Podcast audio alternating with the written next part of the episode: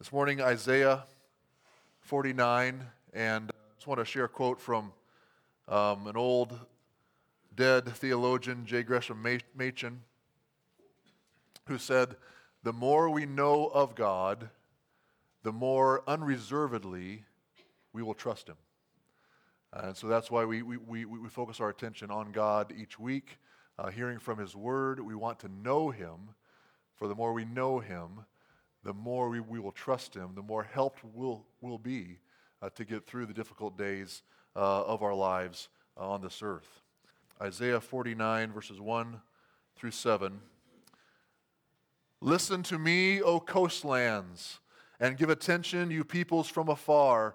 The Lord called me from the womb. From the body of my mother, he named my name. He made my mouth like a sharp sword. In the shadow of his hand, he hid me. He made me a polished arrow. In his quiver, he hid me away. And he said to me, You are my servant, Israel, in whom I will be glorified.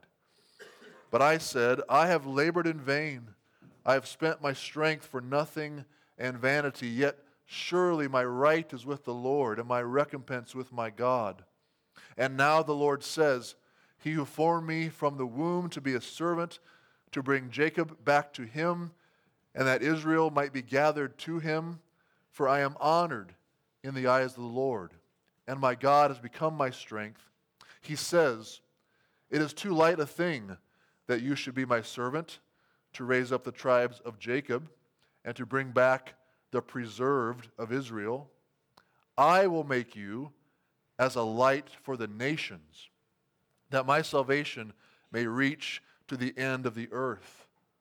Thus says the Lord, the Redeemer of Israel and his Holy One, to one deeply despised, abhorred by the nation, the servant of rulers. Kings shall see and arise, princes, and they shall prostrate themselves because of the Lord who is faithful, the Holy One of Israel, who has chosen you. This is the word of the Lord. Let us pray. Father in heaven, now as we turn our attention toward your word. Uh, Lord, we pray for your help. Father, that th- these uh, next uh, several, several minutes would not just be um, hearing the words of, of a man, but Father, that your word would be heard, received, and loved and glorified in. Father, we pray that you would help us to know God so that we would more unreservedly trust in him. Pray this in the name of Jesus. Amen. Well, if we are in danger, it is always better for us to know that we are, know what the danger is, be aware of it, so that we then can seek help. Yet, throughout the history of the world, so many people have either not known about the spiritual danger that they are in, or they have just refused to believe it. So many, even today, are choosing to believe that they aren't in any danger spiritually Instead, they, they go on with their lives believing that they have nothing to be concerned about. And uh, it's been uh, a year now for me since I went uh, in for a medical procedure that I definitely did not want to have done. My, my uh, doctor recommended that I have a, a colonoscopy. Uh, now, the, the procedure itself is not that big of a deal. Not, not, nothing to be afraid of. It's just the, the, the preparation for that procedure that is so incredibly unenjoyable. But I went through it because I believe that if you have a serious problem, it's much better to be aware of it than to go on living and be completely ignorant of it until it's too late. And reading the Bible does something similar for us as well. The Bible is not afraid to show us the great spiritual danger that we are in. It tells us how our world actually is. It tells us that the human condition in this world is not as rosy and inconsequential as we would like to think. The Bible uses words like darkness, cursed, evil, and wicked to describe the condition of the world, the very world that we inhabit. You would think that we, we would want to know this, but sadly, for so many in the world, and even for many, many people who would call themselves Christians and attend church regularly, they, they, have, they have no idea They have no idea of our dead, deadly spiritual condition. They, they prefer not to know. They ignore or dismiss what the Bible says, choosing instead to believe things are just fine. They're like patients whose insides are full of cancer, but they'd prefer not to know about it and just go on believing there's nothing wrong. For so many, ignorance is bliss. But the prophet Isaiah, Isaiah tells us in these verses that the world we live in is a dark place. It's like living, working, and raising your family in a place where you cannot see the right way, way, way to go, nor can you see the traps and the dangers that are all around you. It is a, a deadly place. And yet, it is a place that's not without hope. For even though we are in a world that is under the condemnation of God for our sin and our idolatry, this is still a world that God loves. A world where He has sent the light of His Son in order to bring salvation to the end of the earth. That's what we remember and celebrate each and every Advent, uh, the coming of, our, of, of, of the light into the sin darkened world. That's why we light the candles each week, celebrating that God has not forsaken this dark world, but has sent the light, has sent our Savior, the Lord Jesus Christ, into it. What these verses in Isaiah uh, are pointing us to is that in the midst of a dark and ugly world, the Lord has sent the light of his salvation. That's our main theme from this passage this morning. In the midst of a dark and ugly world, the Lord has sent the light of his salvation. Now, these verses in Isaiah are known as one of the servant songs uh, of Isaiah.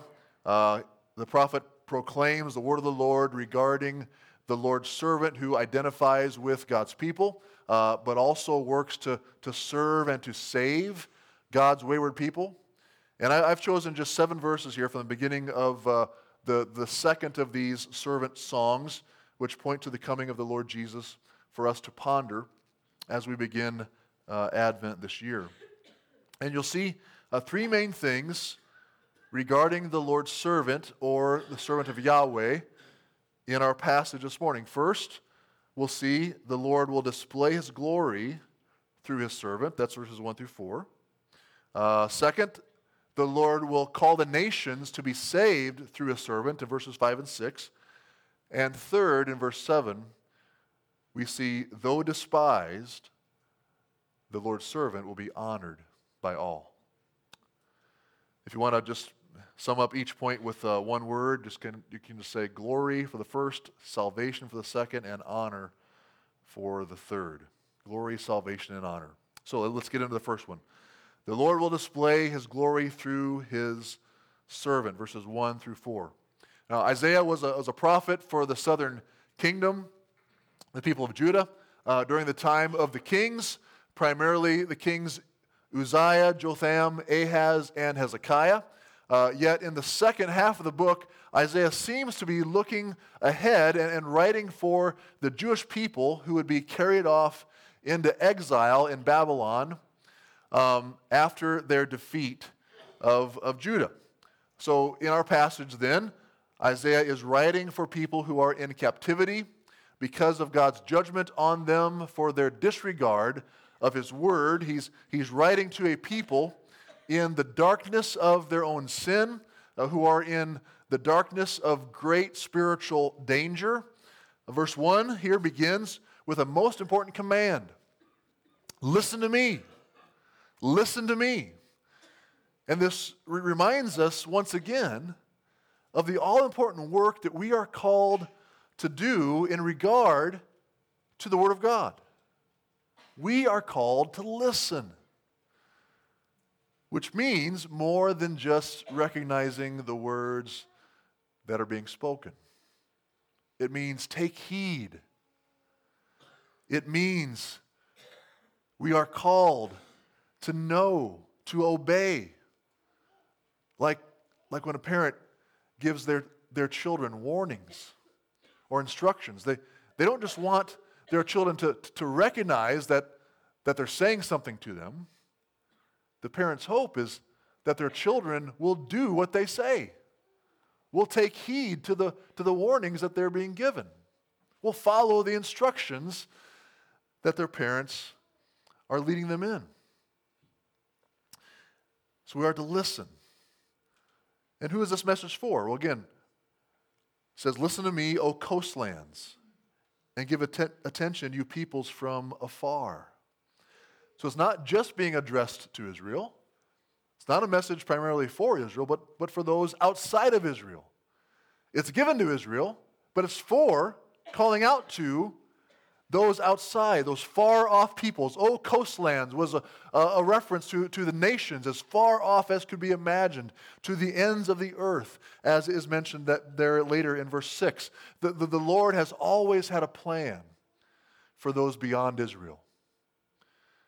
Now, who is the one speaking here to the people from afar? Well, look at verse 3. There we find that he is the Lord's servant, the servant of Yahweh. Uh, let's take a closer look at these verses and see what we can find out about this person, uh, the, the, the Lord's servant. First, in the second half of verse 1, we see here that the Lord had called him into service and given him a name before he was born. Uh, this naming refers not to just how he would have been uh, identified by his parents or his family members, but the name would signify his purpose. If God names a person, uh, particularly before the person is born. He has a specific purpose for the one he names, and the name would point to his mission he was being called to fulfill. Now, in Isaiah, we, we, we hear a lot about names. Uh, a lot about names in Isaiah, particularly the names given to the Savior, uh, the Savior that the Lord would send into the world. So if we go back to Isaiah 7 14, we hear about the virgin who would conceive and would give birth to a son whose name would be, we are told, Emmanuel, which means God with us. And then in chapter 9, verse 6, once again, the Lord tells us about a son that will be born.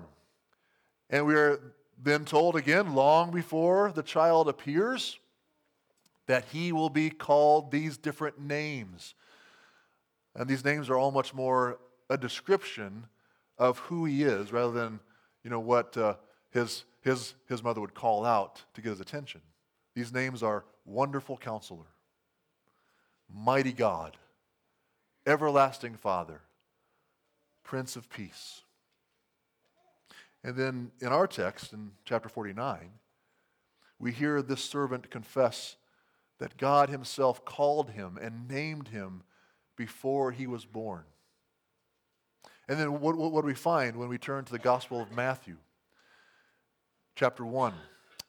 When the Lord is announcing the coming of his son into the world to Joseph, the betrothed husband of the Virgin Mary, who um, at that time was pregnant, was expecting a child. The child would be, of course, the Son of God you remember that the Lord told Joseph, You shall call his name Jesus, for he will save his people from their sins. Jesus is the Greek form of the Hebrew a name Yeshua, which means the Lord is my salvation. So, who is the servant of the Lord referred to here in Isaiah 49? Well, from our vantage point, it would seem to be pointing to the Christ, to the one who would be given the name Jesus, the Son of God, who is the only one, the only one who could fulfill the Lord's call on him to become our salvation, to be the salvation to those to the ends of the earth. But we see in verse 3 that the Lord refers to his servant as Israel. Look at verse 3. And he said to me, You are my servant Israel, in whom I will be glorified. So we're, we're to is this saying that the servant is not necessarily a person, but the whole nation of Israel? Well, the, the Lord goes on to say that in whom, that is, in my servant Israel, I will be glorified. Or it may be translated, I will display my beauty. I will display my, my splendor, my glory through this servant. And the problem of, is, of course, that at this time in the history of the people of Israel, well, they had tragically failed to display the Lord's glory. They were called to display his glory to, to the nations, but they had tragically failed. When, when, when the nations looked upon Israel, they did not see the beauty or the glory of the Lord shining forth. What they saw was a nation that had forsaken the Lord. They had turned away from the Lord for idols, the idols of the surrounding nations. They saw, when they looked at Israel, a broken, wicked, wretched nation that had been overrun by their enemies from the east and then carried off into exile. So, this servant then, this servant whom the Lord had named, whom the Lord had called, would succeed where Israel failed. While Israel was, was unfaithful to God's call upon them to be a light to the nations, the servant would shine forth the light of salvation to the ends of the earth.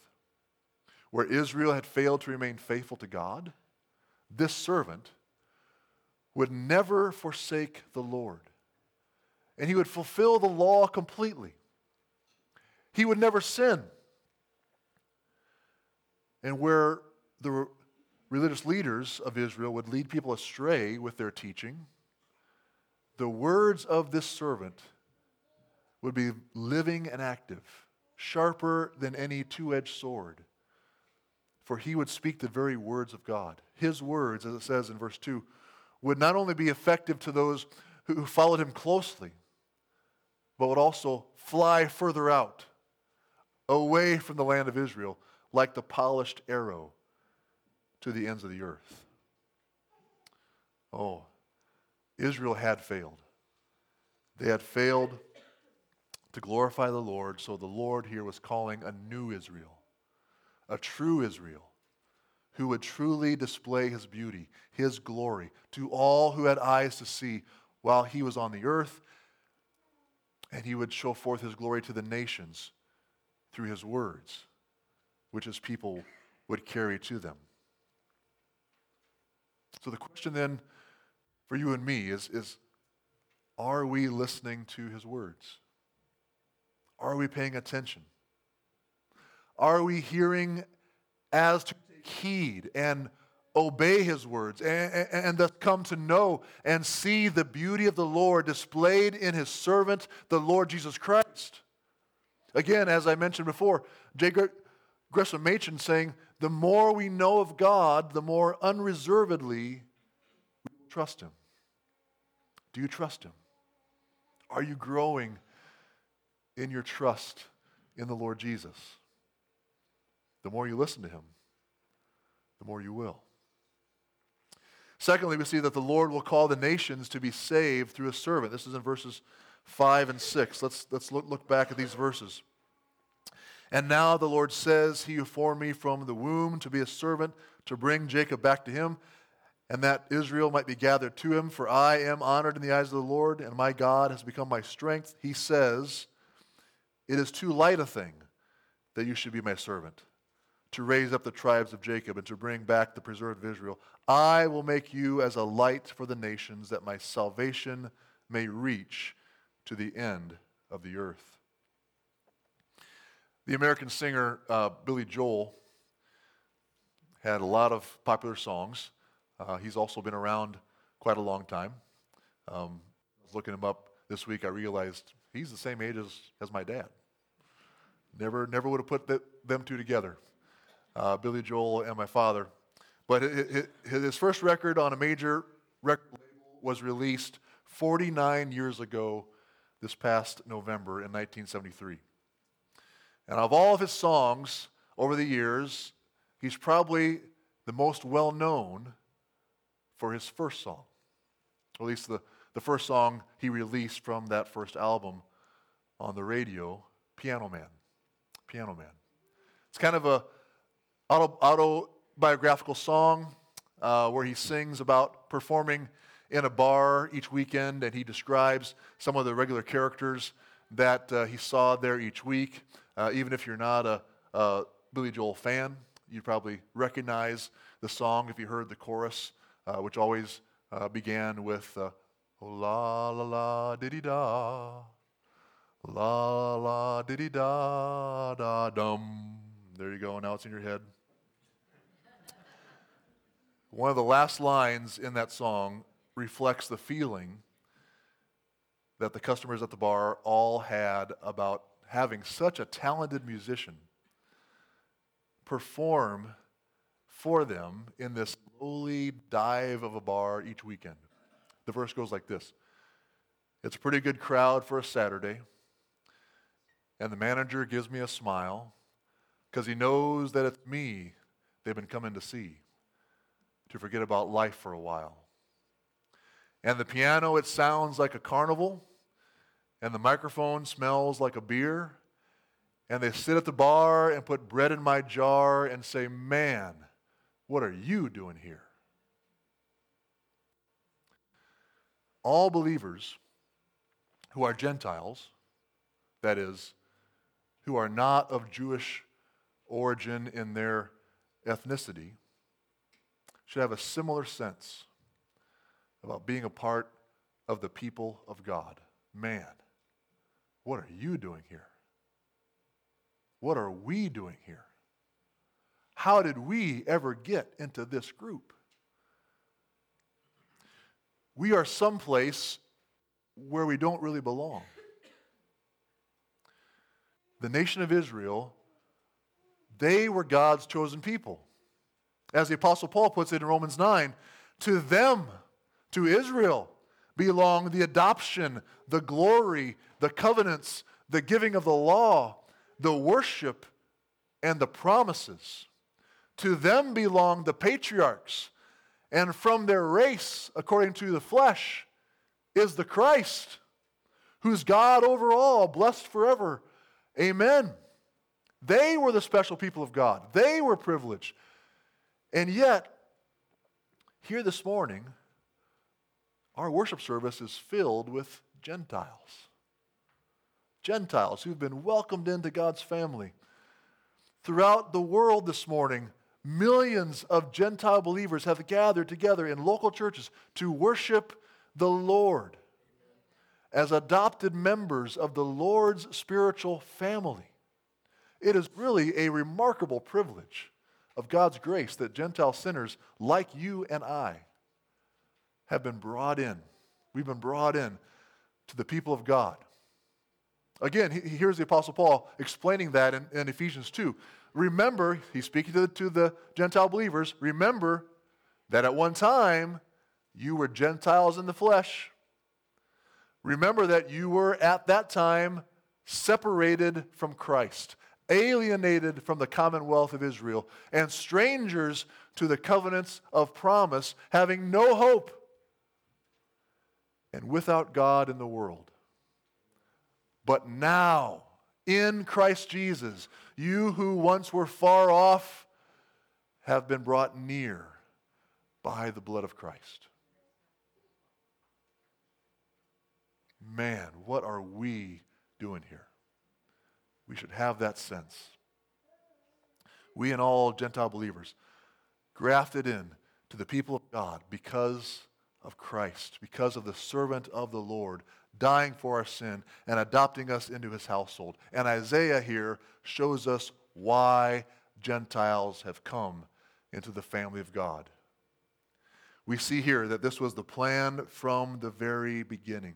The Lord's plan in sending his servant, in sending the Christ, was never just to save Israel, but to bring salvation to the whole world. Again, verse 6 it is too light a thing, he said. It's too light a thing or too small a thing that you should be my servant to raise up the tribes of Jacob and to bring back the preserved of Israel. I will make you as a light for the nations, that my salvation may reach to the end of the earth. Notice there in verse 6 that the Lord is not saying Jesus would, would bring back all of Israel. He's not promising that everyone who is ethnically a part of Israel would be saved or brought back from their idolatry uh, through Christ. But it says the preserved of Israel. The preserved of Israel. Those among Israel that God has preserved. This group is also known as the remnant. It is what the Lord was referring to when he appeared before Elijah in, in 1 Kings 19. Uh, during, during the reign of, of Ahab and Jezebel in Israel, when Elijah believed that the whole of the northern kingdom, the whole of Israel, had forsaken the Lord and had all turned uh, to worship the Sidonian god of Baal, the Lord assures Elijah the prophet that he was preserving a remnant of true Israelites. 7,000 in Israel who had not bowed their knee to Baal. Israel was, was, was being preserved by the Lord. In Isaiah chapter 10, verse 21, he also mentions this remnant. He says, A remnant will return, the remnant of Jacob, to the mighty God. The Lord will always preserve a remnant of true believers within Israel and within the church. There will always be a remnant, there will always be a group, a number that are preserved by the Lord. But as the Lord declares there in, in, uh, in, in uh, verse 6, the glory and grace of Christ is far greater than to just be the Savior of a remnant of Israel. He was not just sent into the world to live and die for the salvation of a few descendants of Jacob, but as it says, for the nations, a light for the nations, and my salvation may reach to the end of the earth.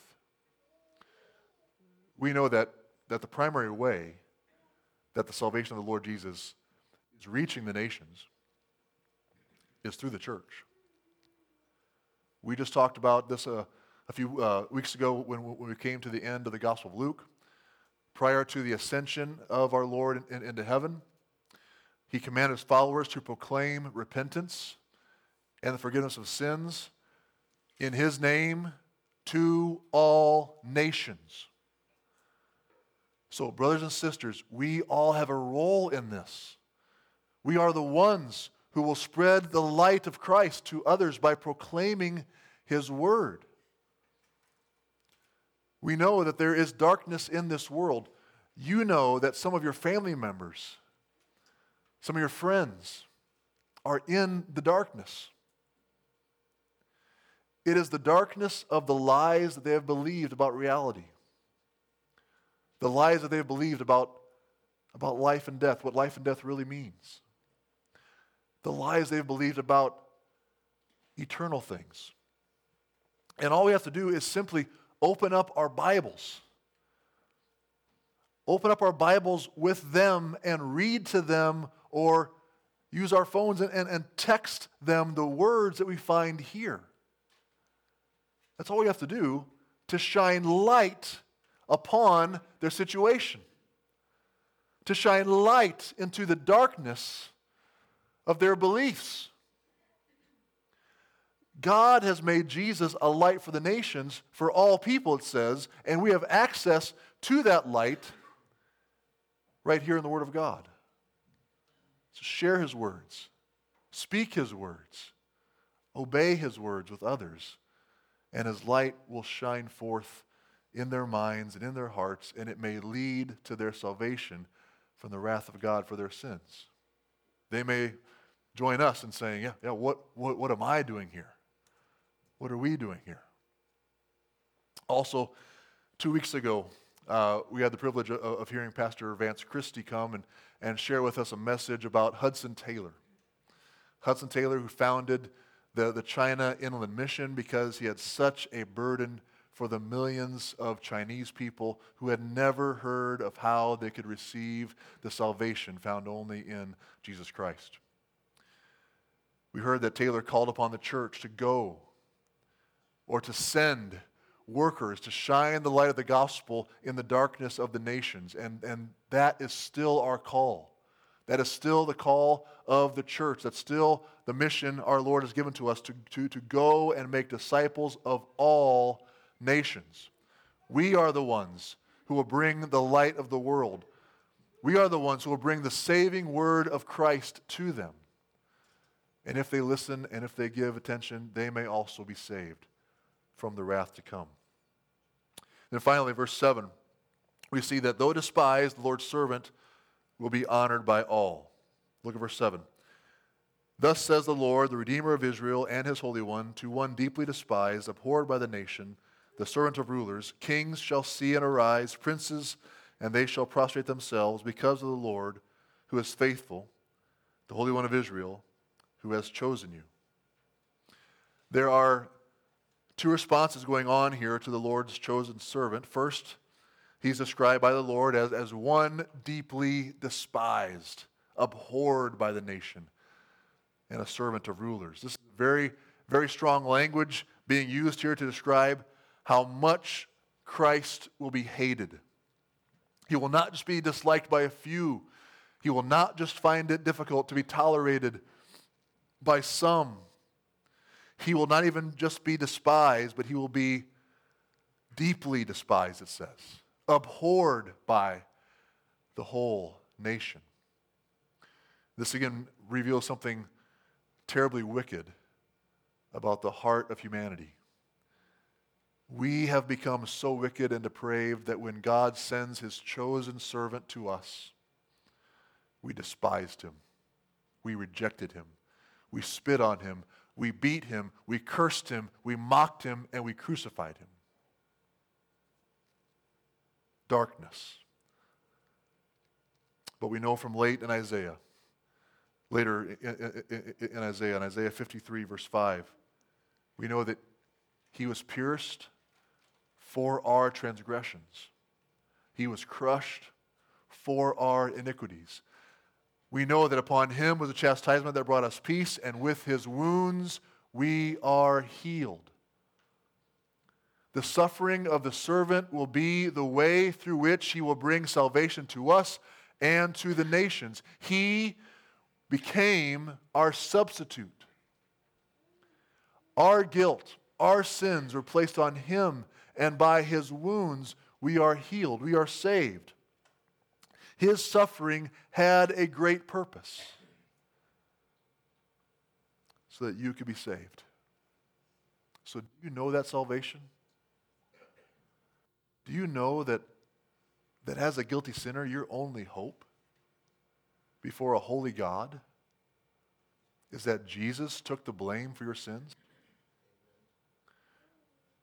That, that, that he made your sins his own on that cross?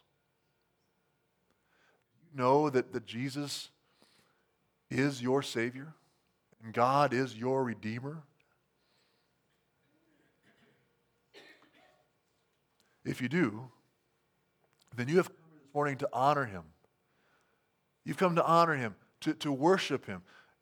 And you will leave this morning so grateful you came, but just a little disappointed that you couldn't worship him more, that you couldn't honor him better, that you couldn't love his people more effectively.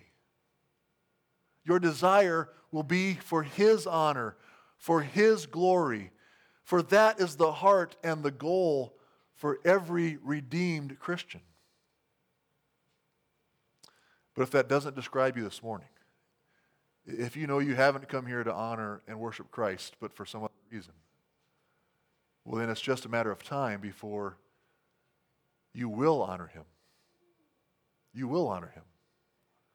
For as verse 7 shows us, kings shall see and arise, princes and they shall prostrate themselves because of the Lord who is faithful, the Holy One of Israel who has chosen you. The New Testament tells us that every knee will bow, every tongue will confess that Jesus Christ is Lord. It certainly doesn't seem like that's going to happen today, but it most certainly will kings and rulers who have no fear of God today will one day be forced to bow before him and honor him as the undisputed ruler of the universe. And you will too. You will either humble, humble yourself before the Lord before that day comes in salvation, or you will be humbled on that day in judgment. So, friend, why wouldn't you come to him today? Why wouldn't you come to him now? Why wouldn't you take advantage of the opportunity that he's giving you today to, to repent and find forgiveness and salvation in him? Believe on the Lord Jesus Christ, and you will be saved.